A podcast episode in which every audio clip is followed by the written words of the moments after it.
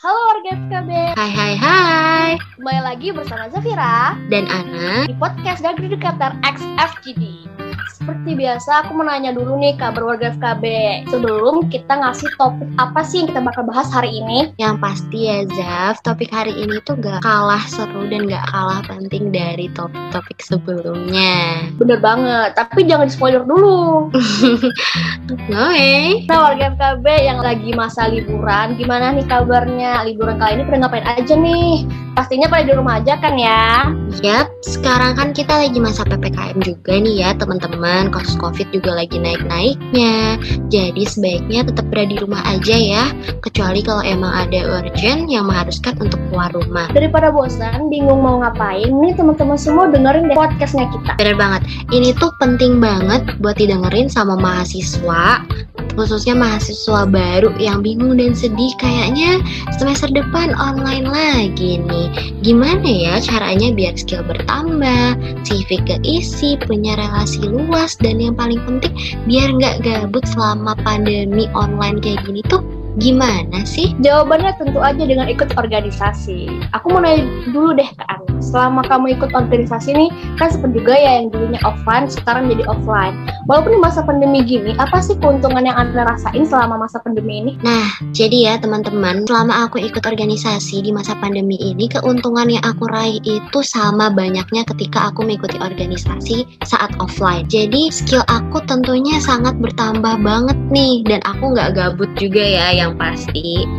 Jadi di suatu organisasi aku diamanahi untuk menjadi seorang public relation. Aku yang awalnya masih belum tahu gimana cara menghubungi orang yang baik dan benar sampai akhirnya aku tahu karena aku menerapkannya dalam daily life aku sebagai seorang public relation ini tadi. Aku jadi tahu gimana cara menghubungi orang dengan baik dan benar. Aku juga tahu tentang working hour.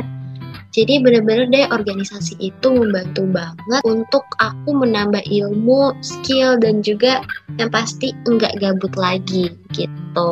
Berarti sekarang Anda udah nggak takut lagi dong eh, buat ngubungin dosen ataupun ngubungin seseorang kayak kan kalau dulu tuh kita masih ih kira-kira bahasa yang bagus tuh gimana ya? Kata-kata yang tepat tuh gimana? Gitu kan? Iya bener banget ya Zaf Dulu waktu kita maba kayaknya eh, Karena perpindahan dari masa SMA ke masa kuliah Jadi kayak bingung deh Gimana sih cara ngehubungin dosen Kayak gitu ya.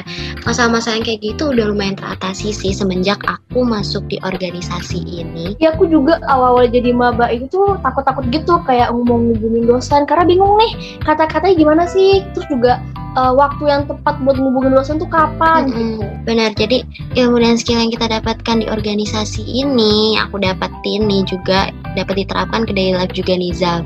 Kayak yang salah satu Zafira bilang tadi tentang masalah Gimana sih cara menghubungi dosen yang baik Itu kan eh, bisa kita atasi dengan ilmu yang udah kita dapet nih Dari organisasi tadi gitu. Kalau Zafira nih gimana nih Zaf? Selama ikut organisasi ada benefit apa aja nih yang Zafira rasain dalam diri Zafira kalau aku ya sebelum aku ikut organisasi itu aku tuh nggak pernah ngerasain atau nggak pernah mendapatkan kesempatan untuk berbicara di depan umum. Nah tapi semenjak aku mengikuti organisasi ini aku sekarang eh, mendapat nih kesempatan itu untuk berbicara di depan umum ataupun mungkin menjadi MC dan tentu juga dengan hal tersebut eh, menambah juga nih skill public speaking aku. Dan ini juga eh, pas banget dengan jurusan aku kan ilmu komunikasi Berarti bener ya Zaf, kita itu ilmu itu ada di mana-mana. Jadi nggak cuma di kelas aja kita bisa dapat ilmu dan skill, tapi ternyata juga di organisasi kita juga bisa belajar dan mendapatkan banyak hal ya. iya benar banget tuh Tapi nih ya Zaf, dulu waktu masih maba, aku dan mungkin sekarang teman-teman maba juga kepikiran nih tentang hal ini. Sebenarnya ikut organisasi itu tuh penting gak sih di perkuliahan dan masalah utamanya nih juga ya gimana sih pandangan dosen terhadap mahasiswa yang aktif mengikuti organisasi Pas banget nih, hari ini kita akan mengundang dosen tetap prodi administrasi bisnis agar teman-teman juga dapat mendengar secara langsung bagaimana pendapat dari sisi dosen terhadap mahasiswa yang mengikuti organisasi. Halo gimana ibu kabarnya? Alhamdulillah sehat. Tapi sebenarnya secara uh, fisik sehat, secara mental sudah mulai butuh refreshing ya. benar ibu. Boleh ibu uh, boleh memperkenalkan diri dulu nggak bu nih kepada teman-teman pendengar biar uh, mungkin pasti penasaran juga ini ibu yang mana ya ibu siapa ya? Jadi selamat selamat sore, selamat pagi atau selamat malam nih buat siapa aja yang mungkin baru mendengarkan gitu ya. Jadi nama saya adalah Cut Irna Setiawati, Ibu Cut. Kalau misalnya kode dosennya itu kode dosen Cut deh. Pokoknya udah yang paling gampang aja diingat. Hanya satu-satunya. Setel you ya. saya di Prodi Administrasi Bisnis, Fakultas Komunikasi dan Bisnis. Selain di prodi, saya juga uh, sebagai asisten manajer di uh, pengelolaan kelas internasional Telkom University. Jadi kalau orang sih taunya ICAO ya di GKU lantai 9. Jadi yang yang unit yang menghandle kelas internasional setelkom raya itu ada di unit kami. Uh, ini ada beberapa pertanyaan nih, kayak yang pertama itu kebanyakan mahasiswa, khususnya mahasiswa baru itu menganggap kalau masuk organisasi itu nggak penting dan buang-buang waktu. Nah, ibu sebagai hmm. dosen, menurut ibu penting nggak sih untuk mahasiswa itu untuk bergabung dalam suatu organisasi, bu? Oke, jawabannya penting banget ya sebenarnya. Jadi organisasi itu manfaatnya besar. Selain untuk network, biasanya mahasiswa itu dapat uh, teman-teman baru. Biasanya itu ketika berorganisasi. Kalau misalnya sehari-hari hanya bertemu diskusi dengan teman-teman kelas gitu ya ya kita bisa bilang bahwa ternyata network dia uh, cycle-nya dia tuh cuma segitu-segitu aja tetapi di organisasi itu akan memberikan kita kesempatan untuk bertemu dengan orang-orang dengan background yang berbeda, bertemu orang-orang dengan visi misi yang berbeda, cara pandang yang berbeda, perspektif yang berbeda gitu. Dan itu berharga banget gitu ya. Kalau kalau kita berorganisasi itu yang pertama. Yang kedua, setiap orang tuh pasti punya skills punya kompetensi, punya minat, punya hobi, punya bakat gitu ya. Dan organisasi itu adalah wadah yang tepat sebenarnya untuk kemudian me menyalurkan hobi. Kita pasti akan berorganisasi dengan hal-hal atau bergabung dengan organisasi yang uh, apa ya istilahnya setipe gitu ya istilahnya. Uh, kita pasti punya uh, purpose ketika gabung dengan organisasi oh saya suka organisasi ini nih misalnya karena saya pengen ningkatin ini karena se, se akhirnya ketemu sama orang-orang yang sehobi misalnya gitu. Jadi itu akan menjadi wadah yang tepat untuk mengasah gitu ya. Oke okay, fine. Misalnya visi misi saya itu selain network tapi saya tidak punya kompetensi nih bu. Tapi saya pengen gabung aja di suatu organisasi. Penting gitu penting penting banget. Karena kemudian dengan membentuk kepada organisasi poin yang ketiga, kita akhirnya bisa bisa berdiskusi dengan orang banyak, kemudian jadi bisa terbentuk karakter yang lebih baik gitu, ketimbang kita uh, tidak ikut organisasi. Misalnya seperti misalnya uh, saya tuh saya pengen ikut organisasi aja bu, soalnya saya pengen tahu uh, apakah kemudian sebenarnya dalam diri saya itu ada bakat untuk menjadi seorang leader misalnya gitu. Ya organisasi menjadi wadah yang tepat untuk kita uh, membuktikan itu kan gitu ya membuktikan hal tersebut. Itu yang pertama. Banyaklah leadership terus juga public speaking kemudian conflict handling kemudian juga uh, organization behavior. Itu kan semua ada di dalam suatu organisasi gitu ya organisasi mahasiswa. Kemudian uh, mungkin mahasiswa banyak yang mengatakan bahwa uh, ah aku pengen jadi mahasiswa aja deh yang kupu-kupu gitu kuliah pulang kuliah pulang. Wah itu sayang banget. Empat tahun itu adalah waktu yang sangat panjang gitu ya bukan oh, semalaman itu kesempatan yang seharusnya bisa bisa diambil dengan sangat baik dan dimaksimalkan untuk ikut dalam organisasi. Apalagi kalau misalnya kita ngomong jenis-jenis organisasi di kampus kita nih, misalnya itu banyak banget harusnya uh, ikut gitu. Terus yang terakhir nih, poin yang keempat tadi satu, dua, tiga, empat ya. Yang keempat itu adalah bahwa ternyata bisa memberikan kita pengetahuan tambahan gitu ya sebenarnya uh, apa ya istilahnya karena kita berjebaku berdiskusi dengan orang-orang banyak yang punya perspektif yang berbeda sehingga cara pandang kita tuh menjadi lebih luas gitu ya. Dan ketika kita punya masalah pada suatu hari nanti gitu kita akan mempertimbangkan apa yang sudah pernah diobrolkan dalam satu organisasi misalnya.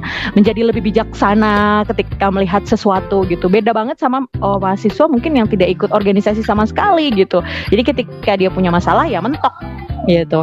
Jadi apakah penting penting mahasiswa itu adalah generasi yang bukan anak kecil tapi bukan juga mature, belum, belum mature.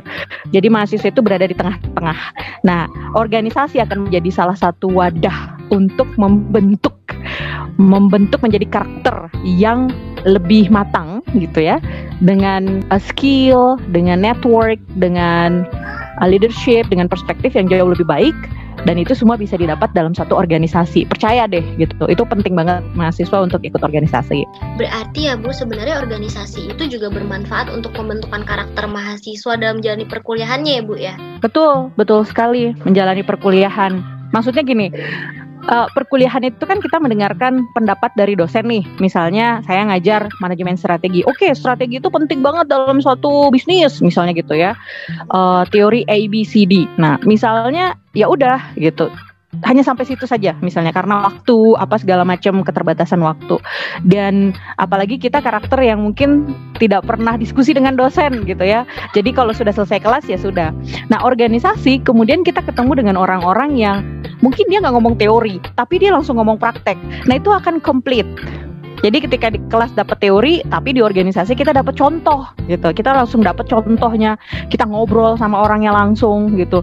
Oh iya, uh, saya juga ini bisnis online-nya kecil-kecilan gini-gini gini. Nah, itu akan membantu untuk melengkapi apa yang sudah dipelajari di kelas gitu sebenarnya kan. Ketemu dengan orang-orang uh, apa ya istilahnya melengkapi rasa penasaran, melengkapi pengetahuan kita menjadi lebih baik sebenarnya gitu. Begitu juga sebaliknya, orang-orang yang mungkin di organisasi lebih banyak berjibaku dengan praktisi, misalnya gitu ya, dengan orang yang ber, berbeda background, ketika dia masuk ke kelas itu kan menjadi bahan untuk di dikemukakan di kelas gitu. Kelihatan deh mahasiswa yang anak-anak organisasi dengan yang tidak organisasi ketika dia menjawab, ketika dia menjelaskan atau uh, ketika ditanya oleh dosen gitu ya ibaratnya, dia pasti jauh lebih komprehensif ketika menjelaskan karena dia anak organisasi gitu. Dia sudah dapat banyak sekali pengetahuan di luar sana yang kemudian dipoles lagi, dipermantap lagi dengan teori-teori di kelas gitu. Walaupun sebaliknya. Itu itu yang kedua. Kemudian yang ketiga uh, eh sorry yang kedua ya itu juga bisa membantu memotivasi ketika belajar gitu. Jadi kalau misalnya mahasiswa nggak ikut organisasi itu kan ibaratnya ya dia harus mempush diri dia sendiri, memotivasi diri dia sendiri. Tapi kalau misalnya dia ketemu orang-orang di organisasi gitu ya, akan ada supporting system yang positif gitu. Uh, ketemu dengan orang-orang yang justru memberikan motivasi gitu, inspirasi-inspirasi sehingga orang akan lebih semangat lagi ketika belajar. Gitu sih. Berarti sebenarnya organisasi itu penting banget ya karena sebagai wadah buat para mahasiswa apalagi terutama mahasiswa baru yang mungkin secara karakter mereka tuh belum terbentuk karena kan mereka dari SMA langsung jadi mahasiswa gitu. Betul. Uh, saya mau nanya bu, uh, ibu sebagai dosen itu mendukung nggak mahasiswa yang aktif berorganisasi? Karena kan mungkin teman-teman itu ada yang berpikir kayak uh, susah nih uh, kayak inter kalau misalnya ikut organisasi bisa nggak ya diinin dengan kuliah? Ini pertanyaan yang sangat uh, apa ya istilahnya klasik gitu ya. Ini pertanyaan yang klasik tapi juga tajam, setajam silat. Jadi mendukung saya mendukung, tetapi pada porsi yang tepat gitu. Mendukung, mendukung, tapi pada porsi yang tepat. Tidak juga kemudian uh, ikut, maksudnya kita kuliah menghabiskan waktu di organisasi itu juga tidak tidak bijaksana gitu ya. Karena memang orientasi ataupun goals yang pertamanya mahasiswa itu adalah menyelesaikan studinya kan gitu. Organisasi itu kemudian melengkapi proses studi tersebut, bukan kemudian mendominasi dan kemudian menggeser prioritas perkuliahan mahasiswa, paham nggak? Jadi jangan sampai justru organisasi itu yang menjadi prioritas utama gitu. Apa-apa semua mendahulukan aktivitas organisasi. Nah, uh, yang harus diperhatikan oleh mahasiswa mungkin itu adalah bagaimana kemudian me melakukan manajemen terhadap diri sendiri, uh, terutama misalnya ketika menyusun prioritas-prioritas. Nomor satu tuh tetap perkuliahan, perkuliahan, TA, skripsi, magang, that's the one. Itu ya, itu yang pertama. Kemudian organisasi, then the second level. Tujuannya apa? Tujuannya ada untuk mengkomplit yang pertama tadi mungkin kayak uh, karakter yang tidak bisa didapat ketika di perkuliahan di kelas terutama itu bisa diperoleh dari organisasi jadi yang menjadi lampu hijau atau unsur yang kontrol terhadap aktivitas organisasi mahasiswa itu adalah yang pertama time management. Eh, sorry, nomor satu itu adalah prioritas. Tetap harus bisa memprioritaskan perkuliahan sebagai nomor satu dengan kewajiban dan juga apa ya istilah harapan yang sudah diberikan oleh orang tua kan gitu ya. Istilahnya orang tua tuh berharap kamu untuk menjadi seorang uh, sarjana misalnya. Uh, plus organisatoir nah itu boleh tapi bukan mengharapkan kamu sebagai organisatoir saja kan gitu. Itu juga nggak tepat. Jadi yang pertama prioritas. Kemudian yang kedua itu adalah time management gitu. Harus harus punya skill time management yang baik. Kapan harus berorganisasi kapan kemudian harus fokus kepada perkuliahan. Ini yang terakhir nih Bu. Uh, Ibu punya tips nggak Bu buat mahasiswa tuh biar bisa mengatur waktu dan membagi pekerjaannya. Tadi kan Ibu ada sebutkan untuk uh, prioritas dan manajemen juga itu bagaimana sih Bu biar kayak tugas kuliahnya uh, lancar, organisasi juga lancar. Itu gimana tuh Bu? Oke. Okay. Uh, untuk menjadi orang sukses gitu ya. Untuk menjadi orang sukses memang tidak bisa dengan berleha-leha gitu. Uh, capek sih, emang capek, tapi itu memang resepnya orang sukses. Mahasiswa juga demikian gitu.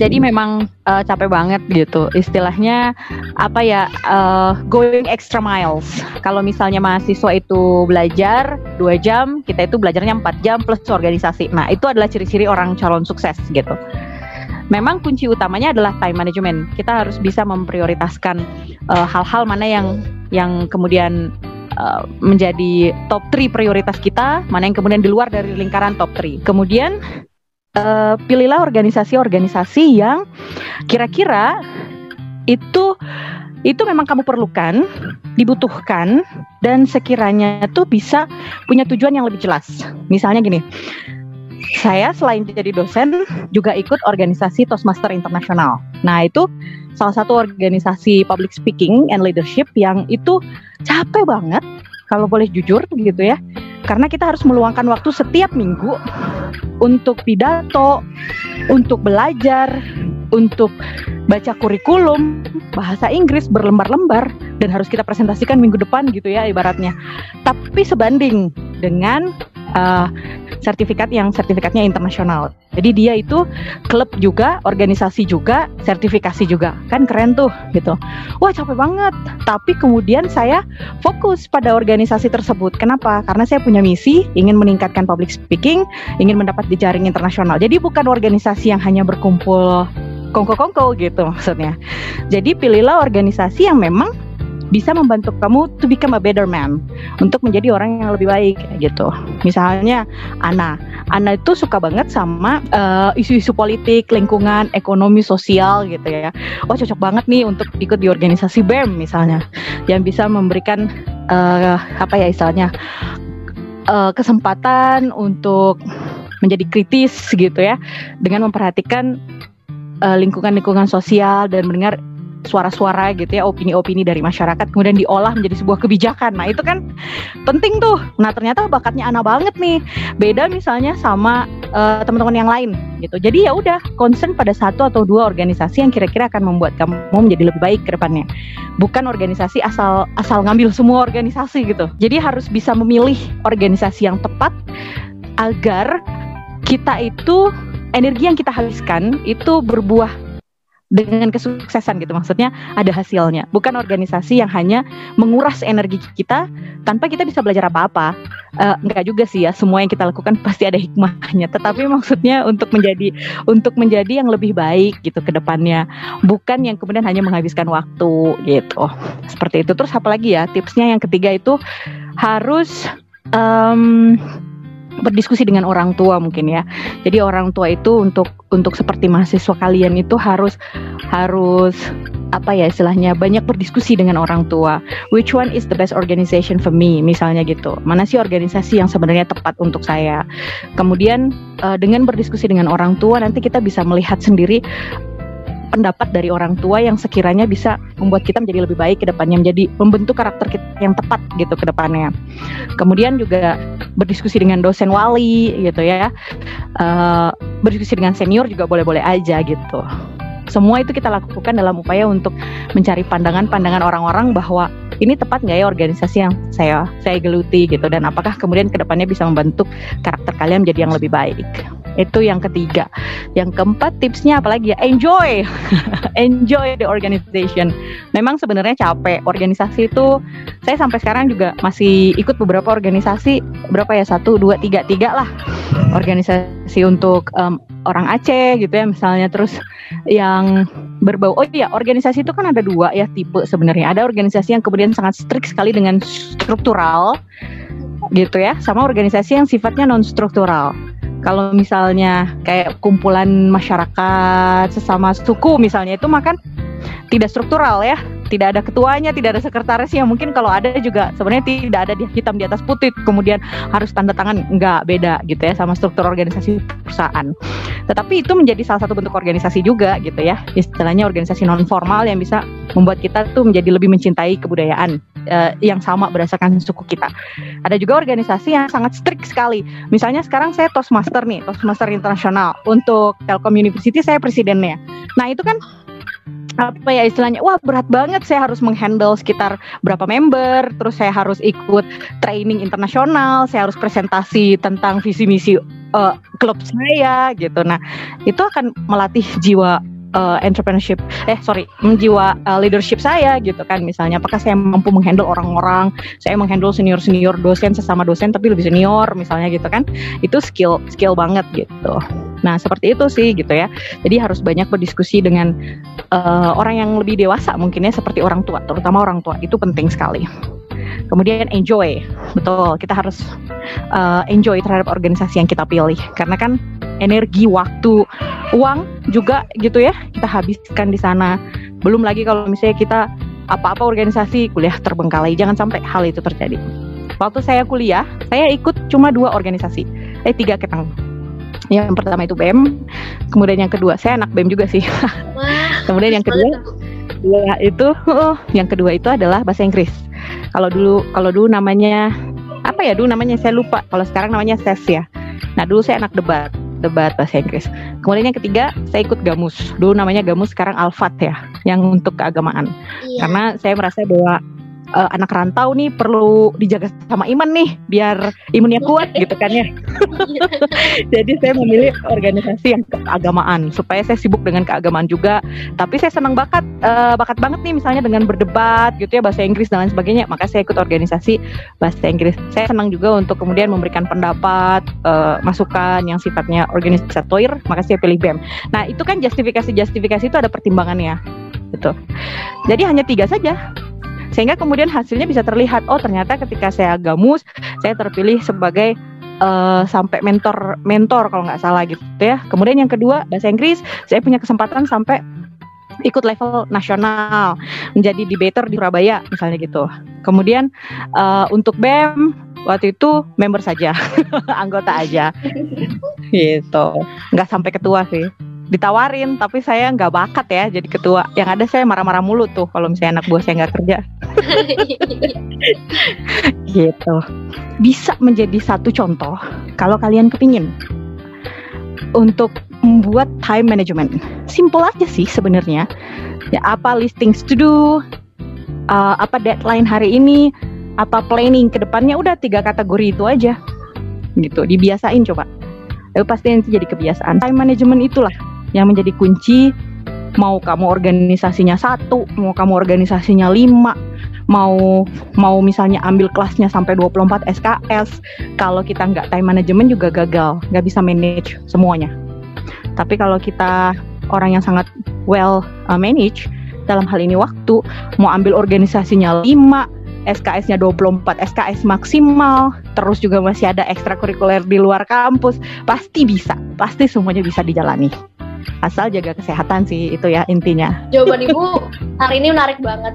Keren. Jadi sebenarnya uh, organisasi sendiri itu penting banget buat mahasiswa karena di samping kita kelas seperti biasa masih uh, organisasi juga membantu kita kayak pembentukan karakter, leadership dan banyak hal positif lainnya gitu. Yang mungkin di kelas kita uh, hanya mendapatkan teori, nah di organisasi ini kita bisa mempraktekkan secara langsung tapi yang paling penting juga uh, kita sebagai mahasiswa jangan uh, jangan hanya fokus sama organisasi tetap prioritas utama kita adalah untuk kuliah.